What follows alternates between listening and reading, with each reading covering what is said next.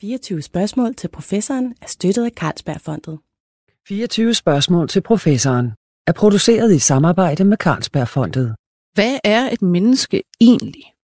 Altså har det en essens, eller har det ingen essens? Øh, hvad er det vigtige, vigtige karakteristika i et menneske? Hvad former et menneske? Det er jo sådan noget, som er, kan man sige, meget, meget essentielt for, hvordan vi altså, laver politikker, hvordan vi omgås hinanden, hvordan vi tænker på os selv. Øh, så de der menneskebilleder, eller menneskesyn, er jo på en eller anden måde i, altså, i centrum for vores kultur, kan man godt sige. Men der er øh, til gengæld mange af dem derude, og de er i kraftig kamp med hinanden, og det ser vi faktisk øh, hver eneste dag i den måde, vi diskuterer både politik og alt muligt andet på. Og øh, det er også noget af det, vi skal snakke om i dag. De her forskellige menneskebilleder, hvad, hvad, hvor de kommer fra, hvad, hvad de består i, hvor, hvor sande eller usande de egentlig er, og hvad de betyder, hvordan de står i kampen også derude. Og til at tale om det, har jeg en gæst, som er ekspert i rigtig meget. Han er professor i både semiotik, idehistorie og videnskabshistorie ved Aalborg Universitet. Det er dig, Frederik Bjernsfeldt. Velkommen hertil. Tak skal du have, Lone. Du øh, er redaktør sammen med David Butz Petersen og Finn Collin, eller Collin. Collin. Collin. Ja. På den her nye bog, øh, der hedder Kampen om mennesket. Forskellige menneskebilleder og deres grænsestrid. Øhm, og øh, den skal vi tale meget mere om. Men, men først så forklar mig lige, den, den vokser jo faktisk ud af et langt større projekt, som har med humaniora i det hele taget at gøre. Ja, det er rigtigt. Det er et, øh, et øh, projekt, som vi kalder Humanomics, som jo er et ord, der egentlig startede som en vits, ikke? altså ja. sådan et ordspil på genomics, men ligesom blev hængende. Øh, og der har vi haft indtil flere projekter, som har været støttet af Veluxfonden øh, med henblik på at kortlægge humaniora Først havde vi et projekt, hvor vi kortlagde, hvad der foregår af forskning inden for dansk humanvidenskab, og det er så løbet videre i et øh, nyt projekt, som vi kører nu. Den her bog er den første publikation på det nye projekt, som hedder Mapping the Public Value of the Humanities, mm. altså som interesserer sig for, hvad kan vi egentlig bruge det, det, øh, det her humanistiske videnskab øh, til, og øh, hvad foretager de humanistiske forskere sig uden for universitetet, altså når de ligesom jeg nu taler i radioen, eller hvad de ellers skal finde på, øh, samarbejder ja. med firmaer, eller skriver i, i bladene, eller ja. øh, laver rådgivning, eller hvad, hvad de nu ellers gør. Det, er det vil vi gerne kortlægge også i det her projekt. Så det er simpelthen sådan en form for, kan man sige, selvretfærdiggørelse, eller på en eller anden måde at, at sætte, sætte jer selv på, på et, et kort over, hvad, hvad, hvad har man jer til? Hvad ja, på man jer en til? måde kan man, kan man sige, at det er det, men altså det sjove er, det er jo ikke noget, vi selv har fundet på. Det er jo faktisk noget, vi, vi, øh, vi blev bedt om af fonden, der som kommer og siger, kan I gøre det her? Så tænker vi, det kunne da egentlig være sket at, ja. at gøre det. Og det hænger selvfølgelig sammen med, at Velusfonden har en humaniora satsning. De deler en hel masse penge ud til øh, forskning og halløj inden for området, og derfor har de gerne vil vide noget om ja. området, og det er derfor, vi har indgået et samarbejde med dem. Men det er jo sådan, at man kan sige, det er en større debat, vi længe har haft i okay. virkeligheden. Ikke? Altså, øh, og alle de andre store fonde giver jo også ofte til jamen, både humaniora på den ene side, ja, og sundhedsvidenskab, og teknisk videnskab, og naturvidenskab. Og så spørger man hele tiden, ligesom, man spørger jo ikke, hvad de tekniske videnskaber, øh, eller de biologiske videnskaber, eller de sundhedsvidenskabelige øh, fag skal til for. Men, men man spørger altså ret tit, hvad, hvad man skal med humaniora. Det er sandt, og det er selvfølgelig også derfor, fonden har haft en agenda med os. Ikke? Ja. men, men altså, øh, det her med de forskellige menneskebilleder, og, og hvad de betyder, hvor de kommer fra. Øh, hvorfor griber I lige fat i det? Jamen det synes vi jo er et af de punkter, hvor øh,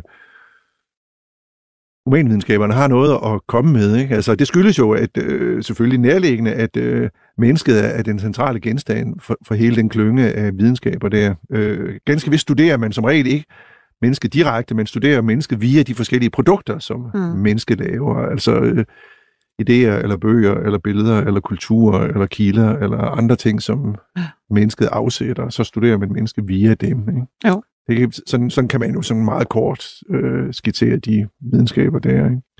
Øh, og der, der synes vi jo, at, øh, at der var en grund til at øh, fokusere på at kortlægge de her forskellige menneskebilleder. Øh, og når vi synes det, så er det jo fordi, altså vi har jo alle sammen de sidste 30 år eller mere talt om homo economicus, altså det ja. kalkulerende, økonomisk kalkulerende menneske, som kender sine præferencer og som er interesseret i, øh, hvad han eller hun skal gøre for at få de præferencer opfyldt, og hvordan man skal hierarki- hierarkisere mellem de præferencer, hvad man skal foretrække frem for andet, og så videre, og så videre, og så videre. Hele den der idé er vi jo blevet meget velbekendt med, men altså det, som vi gerne har, har ville øh, gøre her, det var at sige, jamen, der er jo en række andre menneskebilleder, som er aktive derude. Altså både er aktive i debatten som øh, positioner, øh, men som også er aktive på den måde, at vi har institutioner, som er grundlagt på de her menneskebilleder. Øh, og derfor tænkte vi, det vil være meget godt at få ekspliciteret dem øh, og gjort dem lidt tydelige. Øh, fordi nogle gange så optræder de måske kun via et adjektiv i debatten, men så kan man se, at under det adjektiv gemmer der sig et helt, et helt syn på menneskebillede. Ja. Ikke? Altså, ja. øh, og, og øh, derfor så er de, jo, er de jo tit noget, som optræder implicit, og vi har tænkt, hvorfor ikke gøre dem eksplicit, så vi kan blive lidt mere klar over, hvad ja. der foregår. Jamen lad os simpelthen få dem på banen. Ja. Altså man kan sige, homo economicus, øh, en gammel ven, som vi har hørt om rigtig længe, og som netop er sådan et øh, det rationelle menneske, som også er selvisk. Ja. Og ud fra det kan man ligesom forstå, ja. altså hvordan vi, ja. vi opfører os, og man har brugt det selvfølgelig i økonomien, det er ja. derfor, det også øh, kommer. Øhm, men så er der jo, ja, der er jo sket meget siden. Altså man kan sige, vi har begyndt på et tidspunkt, der var der sådan en stor mode i, at alle mulige adfærdsforskere begyndte at skrive om, hvor irrationale mennesket ja, i virkeligheden rigtigt. er. Det er øh, og så er det ligesom, om øh, homo economicus blev faret fuldstændig øh, af banen. Men han eller hun er jo sådan set god nok i nogen sammenhæng. Helt sikkert. Altså, fordi ja. i, større, sådan, i større makroøkonomiske sammenhæng virker det jo stadigvæk sådan. Fuldstændig. Altså, øh, og, det, og det er også derfor, derved vores bog adskiller sig fra i hvert fald nogen andre humanistiske angreb på homo economicus, hvor man dels ligesom har tænkt, at det var en, en øh, opfattelse, som kunne opgives helt, og dels så havde man ligesom et menneskebillede, man kunne stille i stedet for. Mm. Og ingen af de to ting tror vi sådan set på. Altså jeg tror, jeg tror da, at øh, homo economicus vil overleve og have det udmærket øh, på sine centrale gyldighedsområder, kan man sige. Ikke? Altså, fordi jeg er da ikke i tvivl om, at øh, når det angår menneskers adfærd på et marked, hvor det handler, handler om at købe og sælge ting og få sine penge til at slå til og få mest muligt ud af de penge, man har, så er det en meget, meget god og gyldig måde at forstå øh, øh, menneskelig adfærd på. Øh, det, som er problemet, det er jo så bare, at man ligesom al videnskab øh, har øh, imperialistiske ambitioner, har tænkt, når vi nu mm. er så gode til at forklare, hvordan mennesker agerer alt. på et marked, så kan vi forklare alting. Ja. Og det tror jeg så til gengæld ikke, at homo economicus kan. Men på sit kerneområde, der er den der uantastet og vil vedblive med at være ja. der. Det er jeg helt sikker på. Men nu skal vi så prøve at gå igennem nogle af de her ja. øh, forskellige mennesker, de her forskellige homotyper, I, I har stillet op.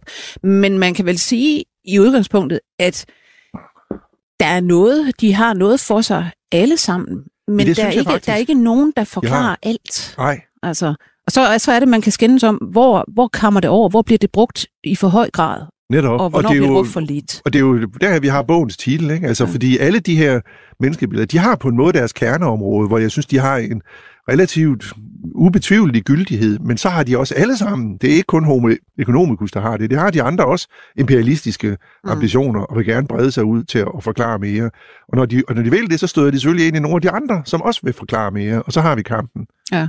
Og så er det jo med at finde de grænseområder, hvor man kan sige, jamen her er det faktisk det ene aspekt, der forklarer mere ja. end det andet. Det men, øh, men lad os tage en, øh, som jeg ikke sådan selv bryder mig særlig meget om. Ja. Øh, homo socius. Ja, det samfundsskabte ja. menneske. Øh, den har vi, altså, som du kan se af kapitlet, så findes den jo i forskellige mm. varianter. Men altså en prominent variant, som jeg selv har interesseret mig for, og som jeg også er skeptisk for, i hvert fald i dens imperiale varianter, det er jo den, man kan kalde kulturalisme. Ikke? Altså, mennesket er formet af sin kultur, mennesket har værdier og normer, som øh, det optager i sin tidlige barndom fra sin, øh, fra sin øh, forældre og sin samfundsmæssige øh, øh, nærmeste øh, omgivelser. Ikke? Altså, og, og, og når først de er øh, indlært, så er de så indgroet, at, øh, at de danner ligesom det afgørende kompas for personen, og alt hvad personen øh, senere øh, gør og vil og foretrækker, det er ligesom kulturelt dannet. Mm. Ikke? Altså, ja. øh, og det har jo en kerne af sandhed. Altså, vi får jo nogle normer ind fra barns ben af, og, og, og, vi, og vi er præget af den kultur, vi opvokser i. Men det kan jo så øh, blive overdrevet. Altså en indlysende måde at overdrive det på, det er den, man tit møder, hvor man så hører, at øh, alle værdier er relative til kultur. Hvorfor skulle de være det?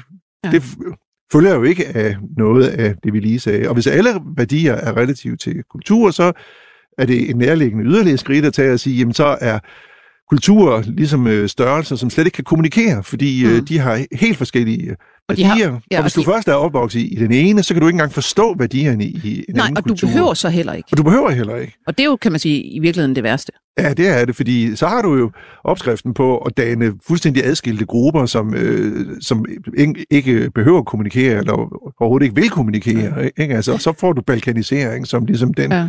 Politiske Men- horisont. men- og, det er jo, og det er jo en, øh, det er jo en skadelig overdrivelse. Jeg sy- Ja. igen er et synspunkt, som egentlig har en kerne, som er, er sund nok. Ikke? Men lad os lige se, øh, hvor, hvor kommer vedkommende der egentlig fra? Altså umiddelbart, så lyder sådan det samfundsskabte menneske, det lyder jo for os som sådan noget 70'er-agtigt noget. Og jeg tænker på sådan en 1900-tals filosof som Ortega y Gasset, der siger på et tidspunkt, mennesket har ikke nogen natur, hvad det ja. har er bare historie. Ja. Altså, men det går jo langt længere tilbage.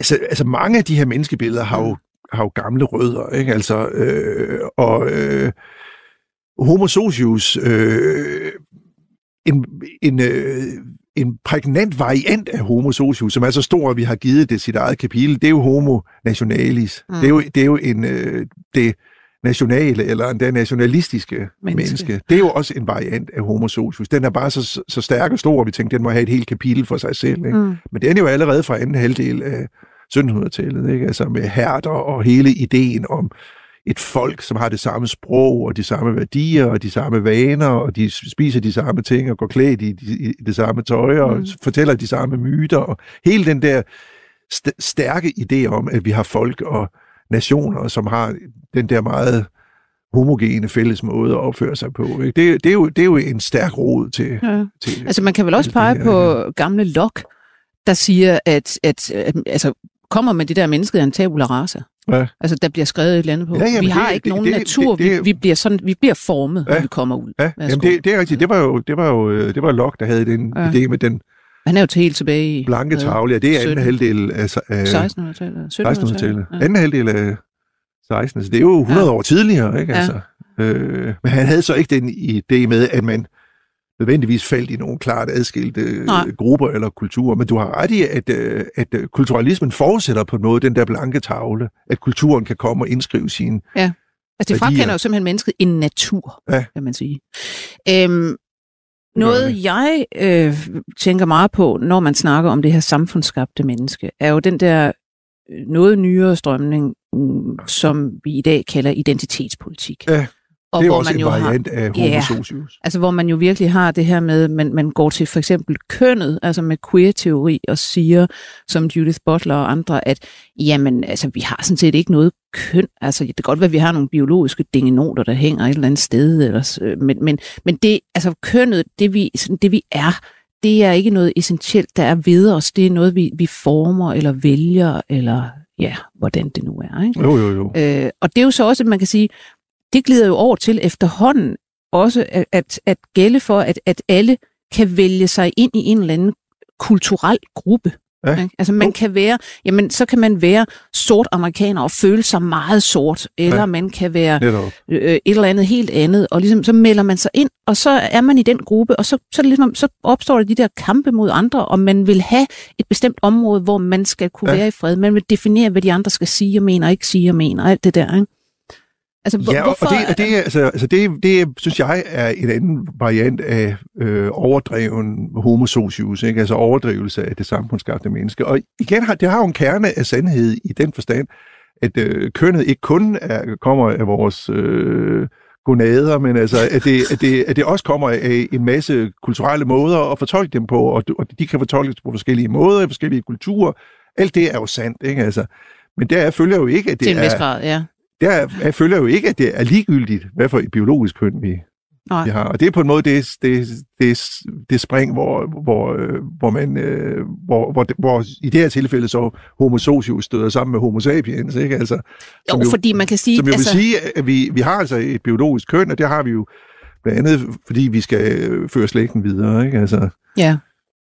Men, men så glider vi også over i, i, i det næste menneskebillede, eller det næste, øh, det næste homo-variant her, homo sapiens. Ja. Som jo netop er altså det, det biologiske menneske. det biologiske menneske, som Ja. vi udforsker i, øh, i stor biologien og evolutionsteorien og neuropsykologien og den slags ja. videnskaber. Ja, og det, det kommer jo tilbage fra, det, det skabes vel sådan for alvor med Darwin. Ja, der man rødder allerede før. Der rødder allerede i oplysningstiden faktisk. Ikke? Men altså, altså, det er klart, det får fuldblåen gennemslagskraft med Darwin der midt i Ja. 1800-tallet. Det er Ja. helt sikkert. Jo, for det, man kan sige, der har jo meget længe eksisteret en, en formening om, at mennesket havde en natur, øh, som det ligesom var en eller anden essens, som det var født med. Ikke? Det går Ja. vel også tilbage til grækerne Ja. ja. og så videre, og så videre. Men, men, men Ja, det, og der, og der er så set gamle øh, formuleringer, som, som, altså, som øh, ligesom ikke engang behøver at forudsætte evolutionsteorien, som siger, at mennesket er, altså man skal sige, mennesket er det tænkende dyr, eller mennesket er det symbolske dyr, eller mennesket er det rationelle dyr, eller sådan noget. Så har man jo allerede indrømmet, at mennesket ja. er en slags dyr, ikke? Altså. jo, men, men har et eller andet karakteristikum, som man så Ja. vælger her. Det er jo så Carl øh, von Linné, der vælger det der sapiens Ja. i sin tid, da han skal Ja, det klassificere er det jo. alt muligt.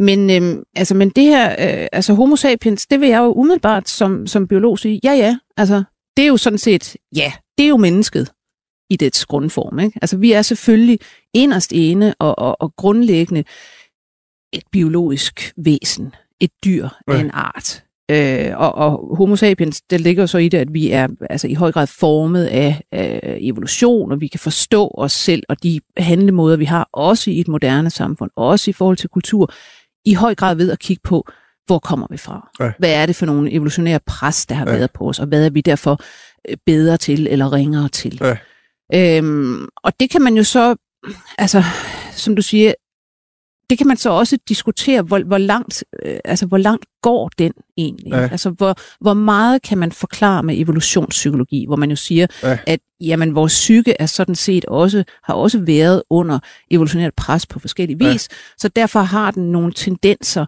og nogle biases og, og et eller Selvfølgelig andet. den, ja. Jamen altså, det, altså jeg, jeg tror, at man kan komme ret langt af den vej, og jeg tror da på en måde også, øh, selvom jeg ikke er, er, er biolog af baggrund, så tror jeg da på en måde også, at det i en vis forstand er det basale af de her menneskebilleder, vi har i den forstand, at det er, øh, er, er, er det, som kommer evolutionært først, ikke? Altså, øh, og som er grundlæggende, og som ligesom danner rammen for de andre. Men samtidig må man jo også sige, at øh, lige så snart vi kommer over til kultur, eller politik, eller sprog, eller, eller den slags ting, så har vi jo en masse egenskaber og en masse øh, resultater af, hvad vi, vi, vi kan, øh, som er forståeligt på biologisk baggrund, men som vi ikke kan beskrive ved hjælp af biologiske øh, vokabularer. Ikke? Altså, hvor vi bliver nødt til at have et mere fint mærkende Hmm. vokabular. Ikke? Altså, øh, og det gælder også de- øh, den her række af andre menneskebilleder, som jeg jo derfor vil sige, at selvom de forudsætter biologien, så kan biologien ikke restløst forklare dem. Men jeg synes ofte, det er ærgerligt, at, at man... Og det er jo så her, hvor man kommer ind i de her grænsestridigheder, og de Netop. her kampe om, at, at netop rigtig mange kan ikke ligesom rumme, at jamen, hvis vi siger, jamen vi er biologi, vi har noget, øh, nogle evolutionære bias, altså vi er formet på en eller anden måde, det vil sige, vi har nogle tendenser. Øhm, men, men der er også noget, der hedder kultur. Og man siger jo efterhånden, man er jo begyndt, øh, altså i evolutionspsykologi og det, der ligger omkring, at sige, jamen mennesket er det kulturelle dyr på den måde, at kulturel evolution som sådan er også et fænomen. Altså mennesket har, øh, dets biologi har også tilpasset sig dets kultur efterhånden. Ja. Og, og de to er, er simpelthen flettet ind i hinanden. Netop. Og vi er, vi er sådan set kun, hvad vi er, på grund af, at vi har evnen til at skabe kultur. Ja. For vi kan jo ikke i dag, øh, altså man kan ikke, man kan ikke forestille sig et menneske uden kultur. Nej. Altså der er ikke noget sådan basalt menneske uden Nej. kultur. Det, det tror jeg, der passer. Jeg tror da også, altså, det er jo det, der man har kaldt øh, Baldwinian evolution, ikke? altså i modsætning til Darwinian, efter mm. Den amerikanske psykolog James Mark Baldwin for 100 år siden, som allerede dengang sagde, når, man, altså, når vi først øh, har sprog, og når vi først har øh, kultur og institutioner, så øh, danner det en øh, feedback i forhold til vores biologi, og det har det allerede gjort i, i øh, mange 10.000 år. Ikke? Altså, Mm. så, så derfor er vores biologi efterhånden blevet indrettet på at have sprog og have kultur, og derfor er vi blevet den der art, som har en meget større variabilitet end de fleste andre arter. Ikke? Altså, øh, så, så altså, på en måde, grænsen for biologisk forklaring har i sig selv en biologisk grund i en ja. Vis forstand. Ikke? Ja. Altså, at vi er, er blevet så variable og så kapable væsener, som vi er. Det har en, en biologisk baggrund, men det medfører samtidig, at der er en grænse for, hvor langt biologien kan gå i at Ja. beskrive det. Ikke? Men det er netop det der med, at de, de to skal i virkeligheden ses sammen. Ikke? Altså, ja. at, at øh, den der dødssyge tendens til, at enten er det det ene eller det andet, og det, det er meget, Ja. meget typisk strid, den der med, enten siger man, nej, det er kultur, vi skal kun se på kultur her, eller ja. Man siger, nej, vi skal se på biologi. Nej, altså, det er begge dele. Jamen, det er jeg helt enig med Øhm. dig i, og også derfor synes jeg, at det er en selvstændig pointe, at vi ikke, har, at vi ikke beskriver to forskellige øh, menneskebilleder her, men vi Ja. beskriver otte. Ikke? Altså, Jo. altså, fordi vi siger, eller jeg tænker, der er altid en simplificering af tanken på færre, når man, når man øh, bliver alt for dualistisk, ikke? når man siger enten det ene eller det andet. Ikke? Altså, der synes jeg, der, at, at man får ligesom flere farver på paletten ved at sige, at der er altså otte menneskebilleder her. Nu Ja. tror jeg faktisk, der er endnu flere. Mindst, men, ja. Vi kan i hvert fald men, se otte. Men vi har, vi har så valgt otte her, fordi vi siger, at det er de otte, vi kan se er meget aktive i, i debatten og i vores aktuelle mm. samfund. Der har vi valgt de otte. Der kunne sagtens være 12 eller 15, Ja. tror jeg. Hvordan, hvordan synes du, når du ser ud i landskabet, hvordan står striden mellem homo socius og, og homo sapiens i øjeblikket? Jamen, det afhænger jo meget af, hvad for en institution du spørger. Ikke? Altså, og det er jo netop karakteristisk, ikke? Altså, fordi de her menneskebilleder, de øh, er jo ikke de er jo karakteriseret ved, at de ikke kun er positioner i debatten, men de også øh, er materialiseret i, i institutioner. Ikke? Altså, øh, og, og der, og der øh, vil man jo sige, eller, eller kunne sige, at øh, homo sapiens er jo øh, for eksempel institutionaliseret i øh, sygehusvæsenet, i lægevidenskaben, i øh, naturvidenskaber. Der har vi jo institutioner, og ikke kun videnskabelige institutioner, som simpelthen inkarnerer det menneskesyn, ikke? Altså, øh, og gør en masse gavnlige ting på baggrund af det menneskesyn. Ikke? Så har vi øh, det sociale menneske, som øh, er karakteriseret både ved videnskabelige institutioner, som fagene antropologi og sociologi og den slags ting, men også er, er materialiseret i øh, socialvæsenet. Ikke? Altså, øh, så, så du har, du har øh, de her menneskebilleder er jo øh, på en måde blevet til institutioner Ja. i det moderne samfund, som jo har den der karakteristik, som vi så tit har talt om, at det er funktionsdifferentieret, og der er en masse forskellige ting, øh, som har været sin institution i det moderne samfund. Og det har blandt andet en basis i, at de her forskellige menneskebilleder giver anledning til forskellige institutioner. Men der er spørgsmålet også, altså, eller der, der ser man jo virkelig problemet i, at man opererer med adskilte menneskebilleder. Ja. Hvis vi siger nu socialvæsenet for eksempel, ikke? man bliver ved med at snakke om social arv som noget, der kun er socialt Ja. og ikke biologisk. Og det er det jo også. Det er det også. Altså, og der, er, der, er får, klart, der det er får du sådan nogle og. ting, du ikke kan tale om. Ikke? Så, Ja. så bliver der råbt Helmut Nyborg, Ja, ja. og så er, det ligesom, så er den debat død.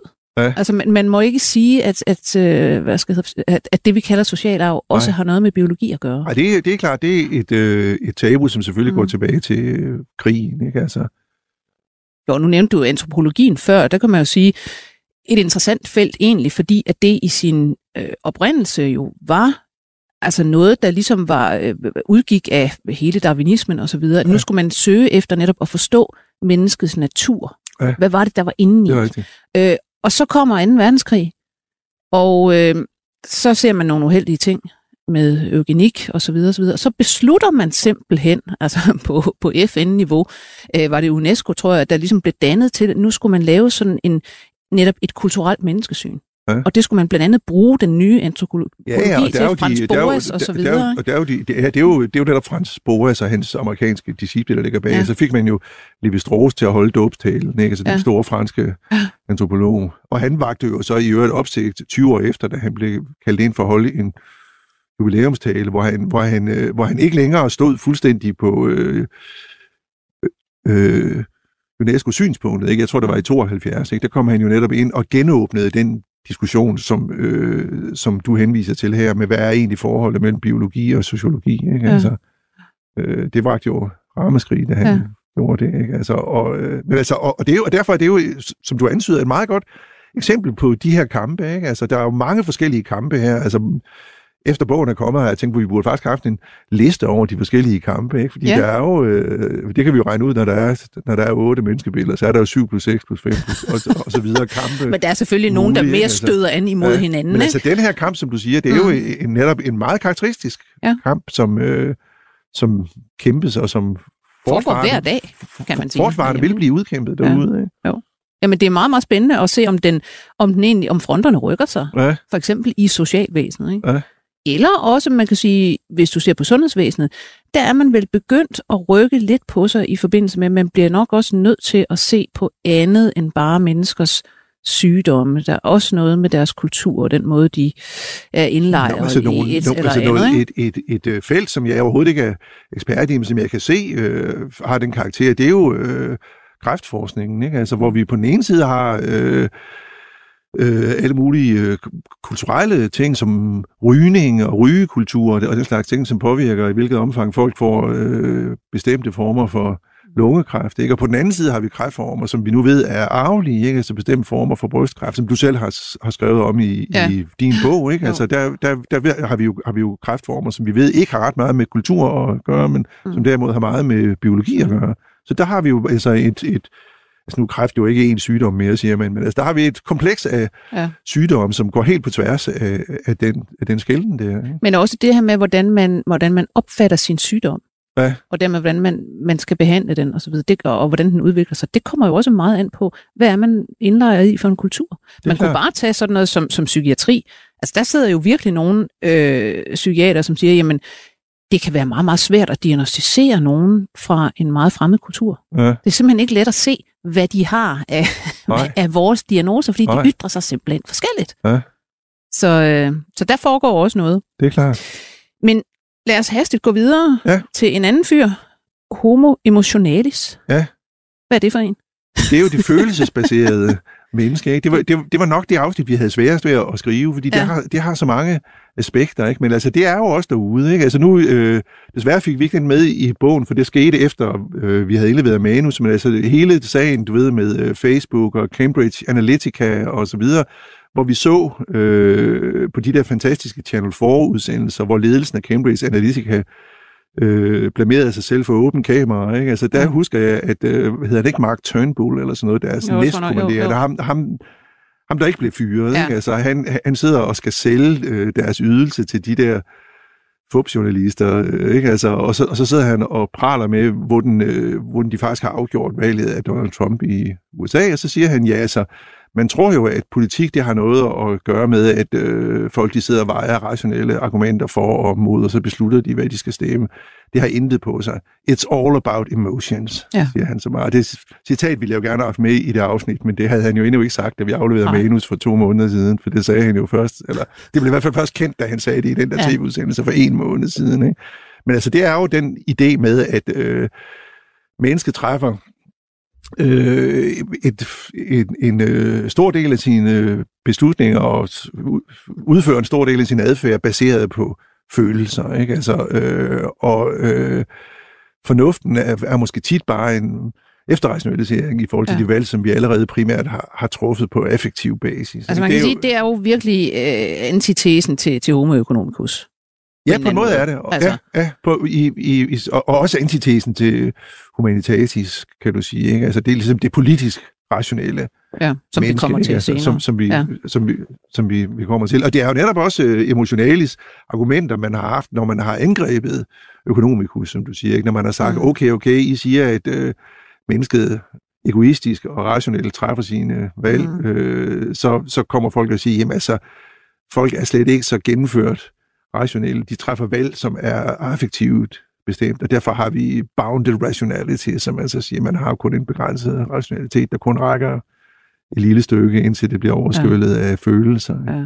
Og det har, jo, det har jo meget for sig, ikke? Altså, men altså, emotionalis, det kommer jo så igen ligesom både en positiv og en negativ variant, kan du sige. Ikke? Der er ja. den positive, som, som vil sige, at det er, er godt, og så skal vi indstille os på, at øh, følelser og drifter og, og passioner er vores, øh, er vores grund, og vi skal indrette samfundet, sådan at de kan flyde frit. Ikke? Det er jo, så Jo, ligesom, det, det er jo det alle, altså det er jo også det alle øh, konsulenthuse og så videre egentlig bare indretter sig på og siger, nå, jamen vi skal bare ramme dem på følelserne, så Ja, netop. sælger vi lortet, ikke? Jo, præcis. Øh, og, og, og det er jo sådan en, øh, ja, i virkeligheden en, en erkendelse af, at ja, de betyder godt nok rigtig, rigtig meget. Altså, gør de da. Øh, og, og der må man jo sige, altså ja, selvom man ikke kan lide det, altså jeg, jeg synes jo i udgangspunktet, det er forfærdeligt, altså jeg kan godt lide rationalitet, ikke? ja, det, det, øh, men, men, det kan jeg også. Ja, men, men altså i dag altså, er, har rationalitet jo altså et, et dårligt ry på en Ja. eller anden måde. Altså, vi lever jo i sådan en meget, meget emotionel tidsalder, Ja. hvor man dyrker følelserne, vil jeg sige. Ja,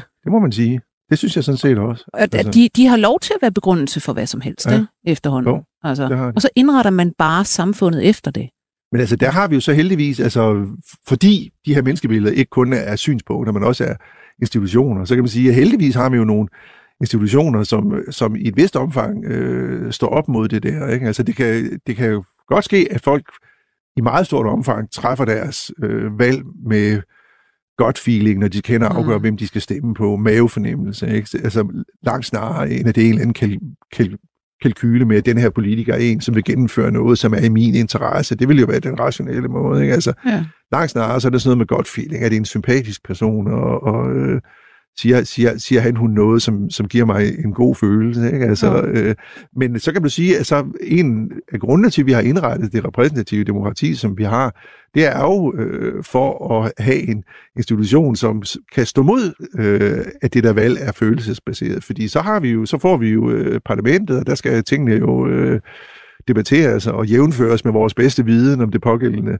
område og så, og, og så videre. Så der har vi jo ligesom institutioner til at, at, at sørge for, at følelsen ikke skyller, skyller ind over alt muligt, selvom den på, på nogle punkter kan true med det. ikke? Men, men, men det her med følelser, som, som det er meget, meget vigtige øh, i mennesket, næsten det essentielle. Øh, Ja. Hvad for nogle...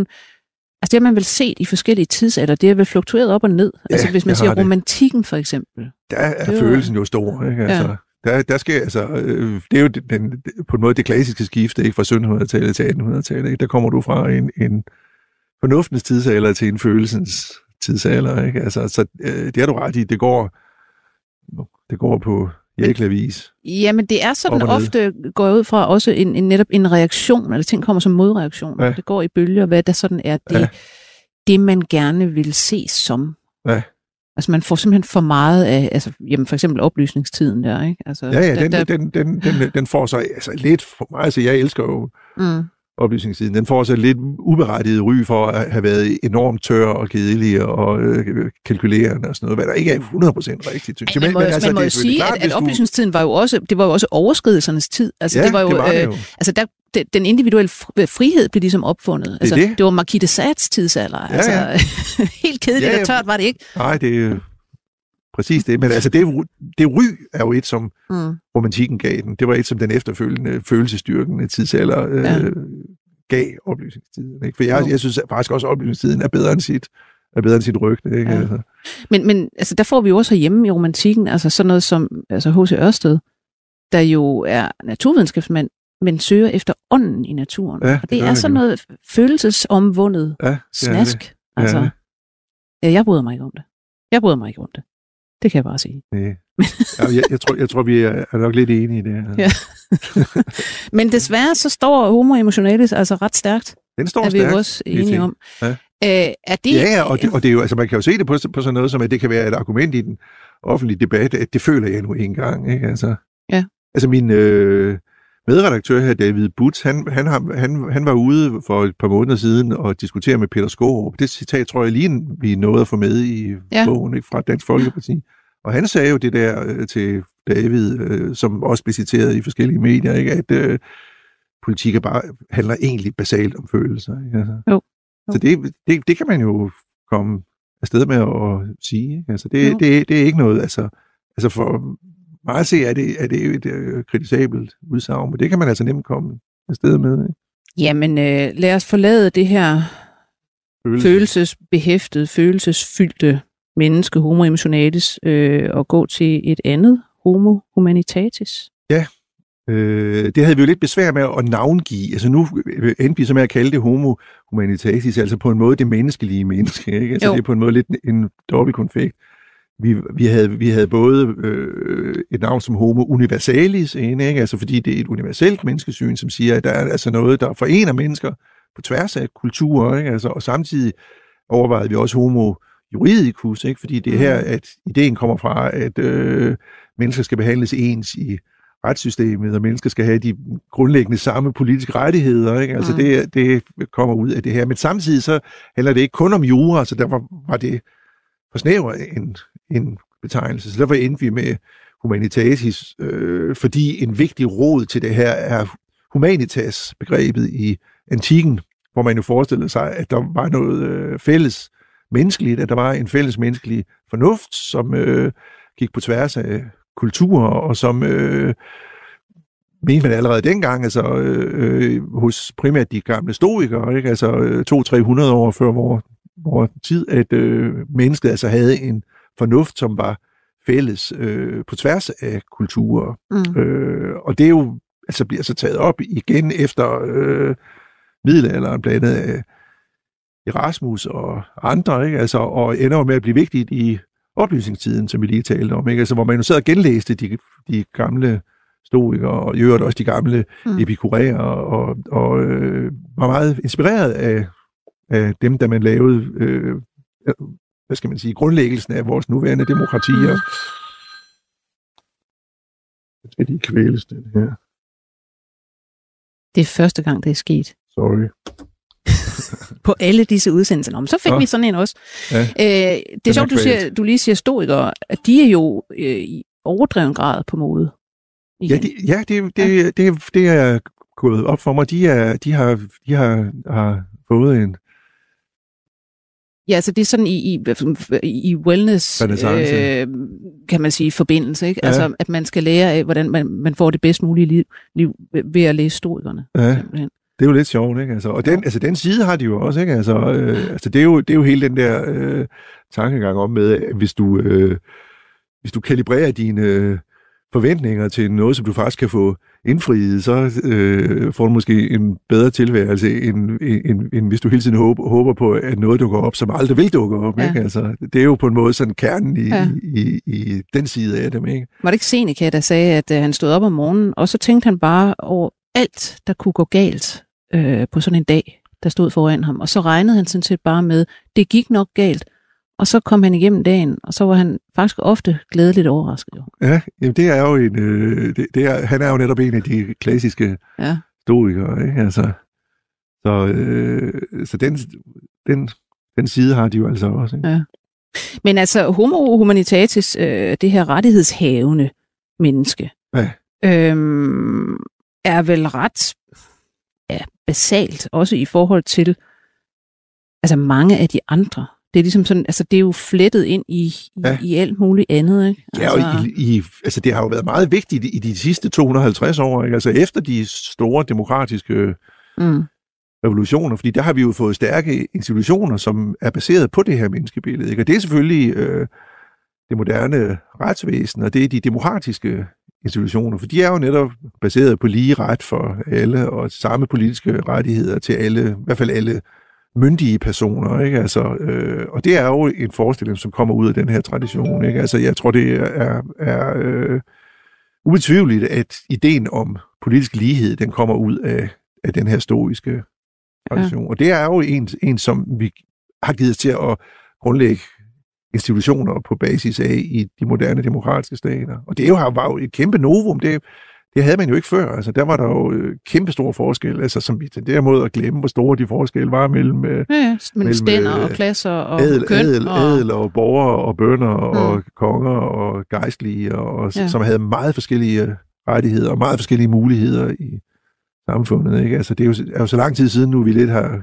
glemt, hvor irriterende det må, det må være at have været i en af de mindre ja. privilegerede stænder og klasser dengang. Ikke? Altså, men øh, det, det er jo altså en stoisk tanke, som bliver genoptaget og videreudviklet i oplysningstiden. At, ja. vi, at, vi, at vi faktisk har nogle institutioner, som giver os alle de samme rettigheder. Og i dag er det, som du siger, i en vestlig verden helt naturligt. Man, ja, kan, ikke, man kan ikke rigtig forestille Nej. sig ikke at have det her Nej. syn på mennesket, vel? Nej, og, og, og, og derfor er det nogle gange et, et øh, menneskesyn, man på en måde lidt overser. Ikke? Altså, jo, fordi det ligger der bare, det er jo, ja, nok, det er jo, altså, det er jo ligesom- naturligt. Ligesom, det er jo ligesom den luft, vi ja, indånder. Ikke? Altså, så vi, vi, øh, vi glemmer nogle, nogle gange, hvor enorm en omvæltning det var i 1700-tallet, ja. at det menneskesyn fik den stærke rolle, og vi fik grundlagt de stærke institutioner på det, som ja. vi stadig har.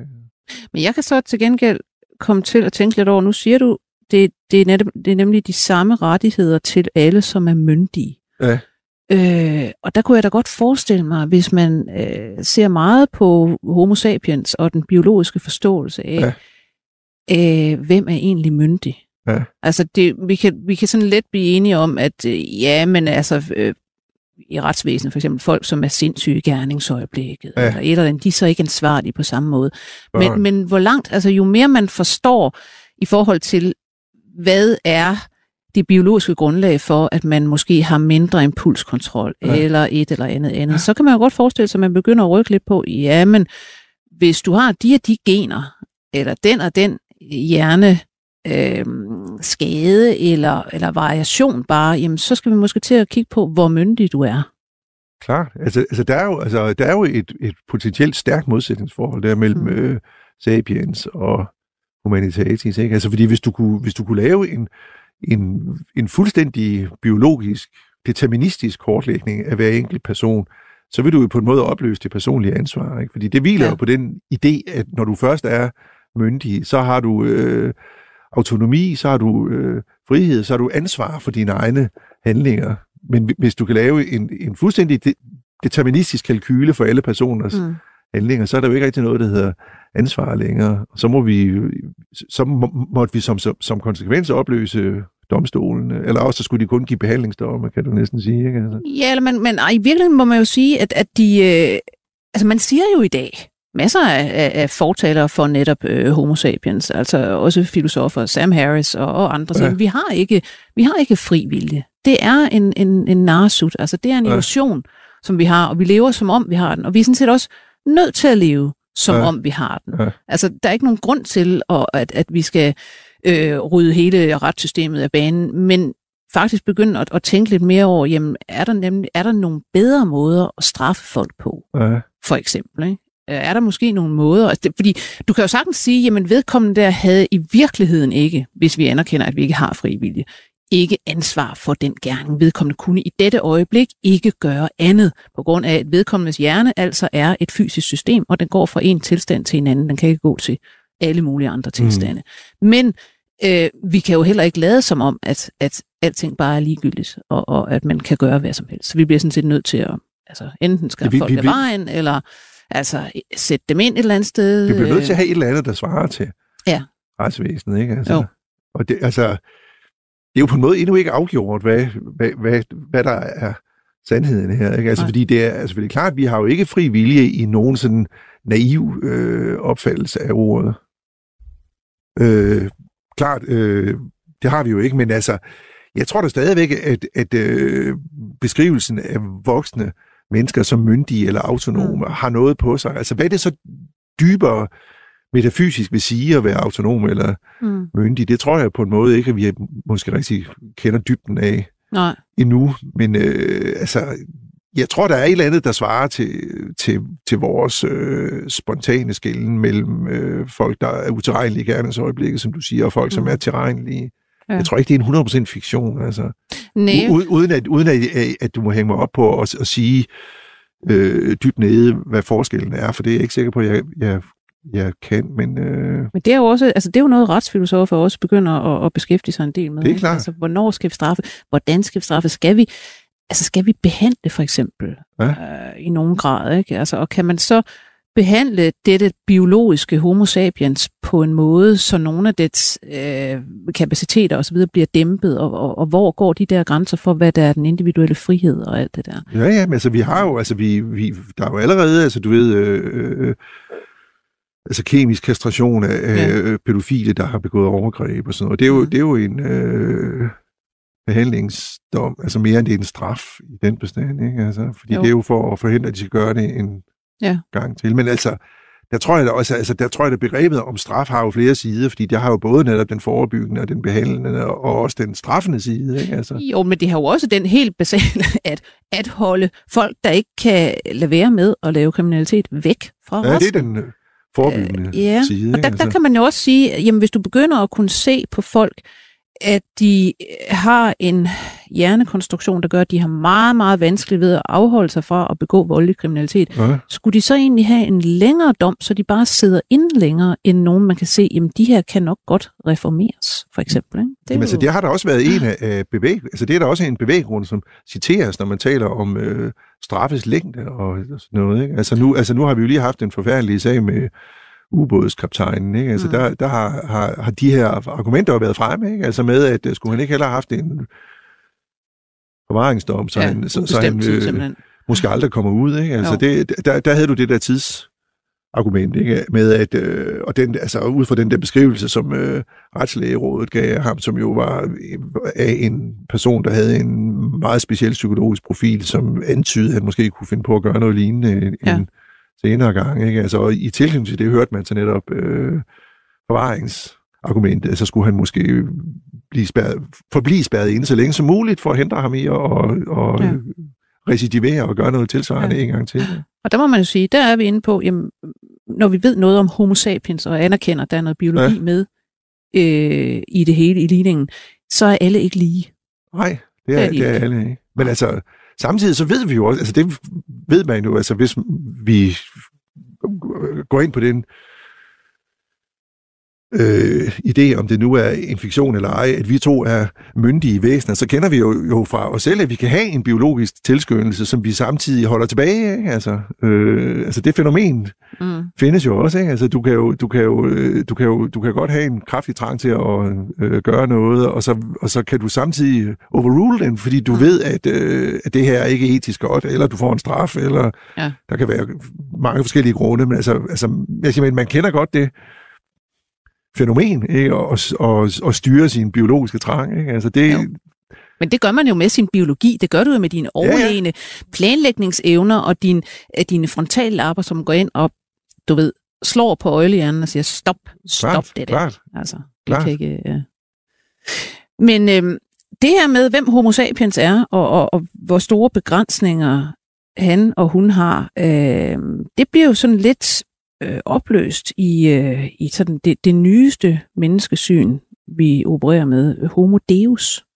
Ja, det kunne man umiddelbart tro havde, havde noget med religion at gøre, fordi Gud kommer ind, ikke? Men altså, det betyder nærmest gudemennesket, ikke? Ja. Ja. Altså, det er den der forestilling om, at øh, evolutionen er, er på ingen måde slut, og fordi vi nu har udviklet os så langt, så kan vi snart give os til at, at, at, at kontrollere vores egne gener og genoptage eugenikken og smelte sammen med øh, computere, som vi selv har designet, nærmest til en øh, ny art, som vil blive meget stærkere og mere kapabel, end vi selv er. Og det måske vil ske om 10 år eller 20 år. Det er der nogle af de der talsmænd for det her menneskebillede, som mener, vi er meget, meget tæt på at, Men forklar lige, hvor det, hvor det kommer fra overhovedet. Altså nu, de fleste har hørt det fra Yuval Noah Harari. Ja, hans berømte bog. Ja, altså. men, men det er jo ikke ham, der har opfundet det. Nej.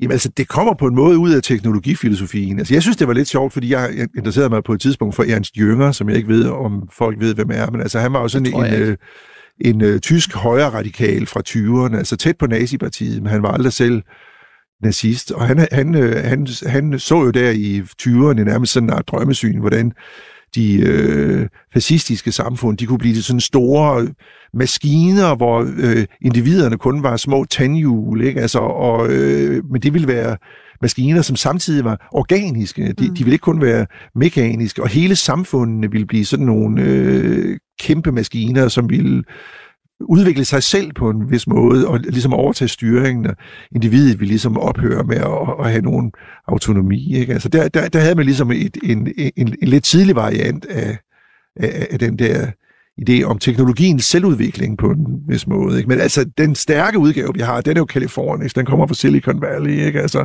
øh, nogle af alle de der øh, teknologifilosofer, som, som har... har Som Ray har- Kurzweil og Ray andre, der Kurzweil står bag det her altså sekteriske og- Singularity University, Netop. vil mange Ja. kalde sekterisk. Ikke? Ja. Øhm, og hvad er, det, hvad, jamen, hvad er det egentlig, Kurzweil han står for? Den der singularitet. Jeg har aldrig altså, helt den der, forstået, hvad altså, det er. En, øh, singularitet betyder jo en enestående begivenhed, og han mener, at den der singularitet, det er det tidspunkt, hvor øh, biologi og teknologiudvikling og robotkonstruktion flyder sammen, og vi får den her nye øh, kunstige intelligens, som dels er den menneskelige intelligens overlegen, og som har den egenskab, at den kan selv give sig til at videreudvikle sig selv. Der, der, der behøver ikke længere at være øh, menneskelige øh, ingeniører eller computer scientist, som sidder og, og laver softwaren. Den kan simpelthen selv designe stadig klogere udgaver af sig selv, øh, så vi ikke øh, behøver at være aktive, øh, og som derfor også vil lade os bagude. Ikke? Altså, vi, vi, vi, vi, vil ligesom, vi, vi vil ligesom blive som øh, som, som, øh, chimpanser er i, i forhold til os, når den her nye art snart tager over.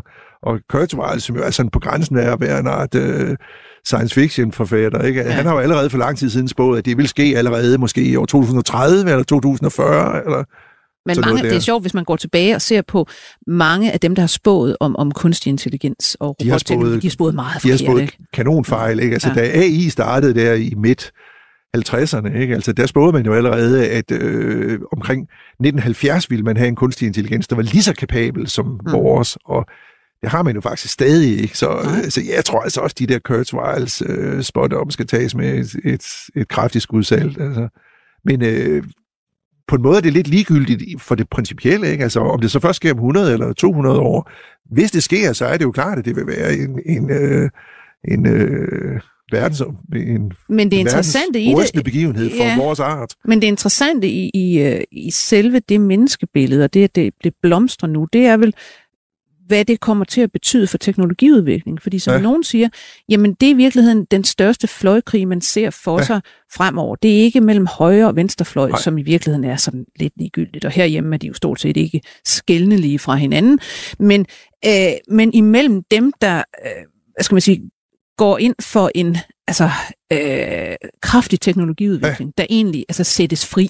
Ja, og så dem, teknologi. Ja, og så dem, der vil, der, vil, der vil snakke om forsigtighedsprincipper, ja, og mennesket netop. er det vigtige, og, og så videre, så videre. Ja, det er jo blandt andet det, Steve Fuller øh, taler om, altså den øh, amerikanske videnskabsteoretiker, ikke? Altså, som i en lang række bøger har beskæftiget sig med det, der, hvor han netop siger, at på den ene side har vi det, man kalder, vi kalder forsigtighedsprincippet, ikke? med at enhver ny teknologi skal afprøves i hoveder og røv, og vi skal teste alle dens potentielle skadelige konsekvenser før vi sætter den ud øh, og virker i den virkelige verden. Ikke? Det er jo forsigtighedsprincippet. Han, han, han taler så om øh, pro-action, altså øh, det øh, øh, pro, proaktivistiske princip, kan man sige. Ikke? Fordi han, han siger så om, at jamen, altså, mennesket er aldrig nået så langt, som det er ved at være forsigtigt. Nej. Mennesket er nået så langt, som det er ved at være uforsigtigt, ved hele tiden at finde på ny teknologi og kaste sig, sig frem, og så løse problemerne bagefter. Ikke? Altså, og det er, det er der jo noget om, ikke? Altså, at, vi, at vi har jo ikke betjent os hele vejen gennem af forsigtighedsprincippet. Altså. Nej, man kan sige, atombomben, man fik den, og så tænkte man sig lidt om, og man har dog ja. ikke brugt den siden. Nej. Altså, øh, for eksempel. Nej. Altså, og, og det gælder jo meget af den øh, teknologi, vi, vi, vi, vi har, ikke? Altså, at alfa-versionen af den havde en masse forfærdelige bivirkninger, så vi så efterhånden har lært at inddæmme, så når vi får beta-versionen og gamma-versionen af den her teknologi, så bliver den bedre og, og bedre, og bivirkningerne bliver færre, ikke? Altså, der er Steve Fullers argument jo så, at, øh, at øh, det er på en måde nødvendigt, at vi bliver ligesom nødt til at, gå gennem de primitive udgaver af en teknologi for at komme hen til de sofistikerede. Vi, vi, vi kan ikke ligesom mm. starte med de med de færdige udgaver, så når vi aldrig derhen. Det, det, det er på en måde det, hans tankegang siger. Derfor skal vi, jo, skal vi ikke være så forsigtige, siger han. Så det er på en måde, hvad skal man sige, en, en, øh, et øh, optimistisk verdenssyn. Ikke? Altså, men altså, øh, altså selv han vil jo, vil jo dog sige, at, at vi skal at vi skal passe på. Ikke? Altså, øh, men han vil så sige, at vi skal passe på på den måde, at vi skal ikke hæmme teknologiudviklingen, men vi skal indrette samfundet sådan,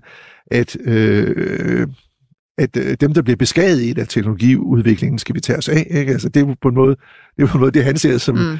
den nye rolle for velfærdsstaten. Ikke? Altså, så så det, er, det er ligesom hans måde at, at sige det på, fordi han kan jo godt se, at der, er, at der kan være problemer i os og, og, og sætte teknologiudviklingen fri.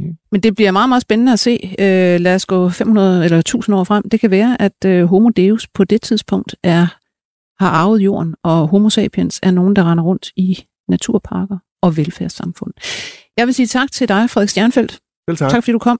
Professor i semiotik, idehistorie og videnskabshistorie ved Aalborg Universitet. Vi var i dag produceret af Peter Lindskov. Jeg hedder som altid Lone Frank. På genhør. 24 spørgsmål til professoren er støttet af Carlsbergfondet.